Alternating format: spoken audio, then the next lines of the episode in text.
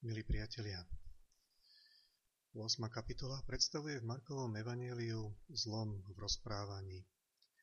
Ježiš začína učeníkom rozprávať o svojom kríži. Po každej predpovedi nasleduje Ježišovo poučenie. Včera sme v evaníliu počuli, ako Peter chcel poučať Ježiša.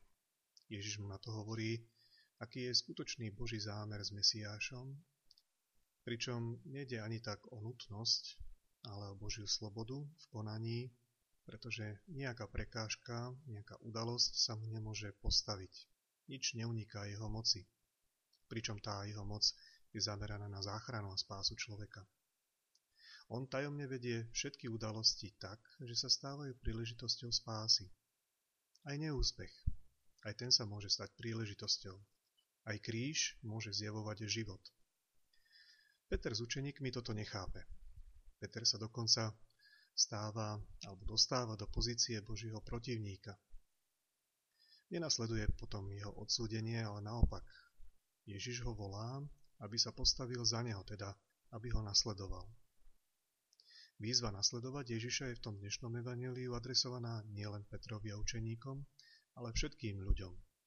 Kto chce ísť za mnou, nech zaprie sám seba, vezme svoj kríž a nasleduje ma.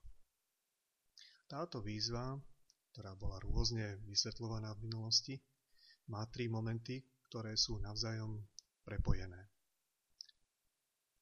Tá prepojenosť znamená, že nemožno z nich vybrať len jeden jediný, ale že všetky spolu tvoria jednu cestu. Cestu, o ktorej hovorí v úvode Markovho Evanielia Ján Krstiteľ, že ju treba pripraviť. V tej výzve pripravte cestu pánovi. Zaprieť seba samého nie je len akýsi milne chápaný asketický postoj, ako keď si povieme, že sa musíme premáhať alebo krotiť vášne, či sebou pohrdať, aby sme sa zdokonalovali vo vládaní seba a pestovali svoju osobnosť. Nie, ide tu práve naopak o prekonanie zamerania čisto len na seba samého, o prekonanie absolutizácie vlastného ja pretože moje ja sa môže plne uskutočniť iba vo vzťahu. Askeza samozrejme ku kresťanskému životu patrí, ale nesmie byť zbavená tohoto rozmeru vzťahu. Vziať svoj kríž sa často chápalo v zmysle prijať utrpenie, ktoré sa nám stalo alebo ktorému sa nemôžeme vyhnúť. Slovo kríž niekedy až tak zľudovelo, že naši rodičia alebo starí rodičia ním často označovali akékoľvek a niekedy aj banálne trápenie, ktoré si možno aj sami spôsobili svojim konaním, alebo ktoré sa im stalo. Evangelista Marek ale možno chce pripomenúť víziu proroka Ezichiela v 9. kapitole tohto prorockého spisu, keď v Jeruzaleme, v Jeruzalemskom chráme, Boh dáva úlohu svojmu poslovi, aby označil všetkých verných, teda všetci tí, ktorí patria Bohu, e, v Jeruzaleme písmenom Tau, čo je vlastne znamenie kríža. Týmto spôsobom ich má ochrániť e, Boh sám pred nadchádzajúcim zničením Jeruzalema. Vziať svoj kríž by v tomto zmysle mohlo znamenať prijať pozvanie postaviť sa na Božiu stranu, byť pri Kristovi, patriť mu a v dôsledku toho teda byť aj pri jeho utrpení. A patriť Kristovi, byť pri ňom v jeho utrpení je voľba. Je to voľba, ktorú musí urobiť každý človek, ktorý sa vo vzťahu ku Kristovi tejto voľbe nemôže vyhnúť.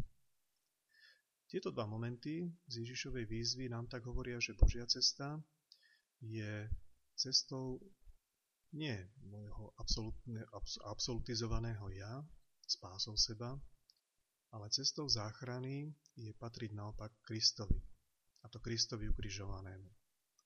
Tento vzťah je to, čo uzdravuje človeka, to, čo mu otvára plnosť života. A to ako kresťana, ale aj takisto ako človeka. Tretí moment Ježišovej výzvy je nasledovať ho. Evangelista Lukáš tu dodáva každý deň. Nasledovať Ježiša znamená žiť naplno vo vzťahu ku Kristovi. Kráčať s ním, patriť mu, to je to rozhodnutie, ktoré máme vykonať nie vždy budeme chápať na začiatku asi úplne to celé to tajomstvo. Nikto ho nemôže obsiahnuť hneď na začiatku. A Pre nás ostáva Kristovo tajomstvo kríža tajomstvom, ktoré odhalujeme celý život. Tak ako jeho učeníci, aj my sa dotýkame len okraja Kristovho tajomstva. Nasledovať ho znamená rozhodnutie nechať sa ním viesť. Nejde o naše vlastné dielo, ktoré vytvoríme svojim úsilím, ale jeho dielo, ktoré, ku ktorému sa pripájame, ku ktorému pripojíme svoje životy pre evanílium a pre Božie kráľovstvo. Záver dnešného evanília hovorí v tomto zmysle o strate a o záchrane alebo o zisku života. Zisk života je to, čo sa je v skutočnosti to, čo si vyžaduje odvahu a to, čo sa javí ako strata v tomto zmysle, v tomto svete. Ale to, čo je, sa javí ako strata, je v skutočnosti obsiahnutím toho daru života, ktorý nám Boh Kristovi otvára cez jeho kríž a jeho zmrtvých stanie.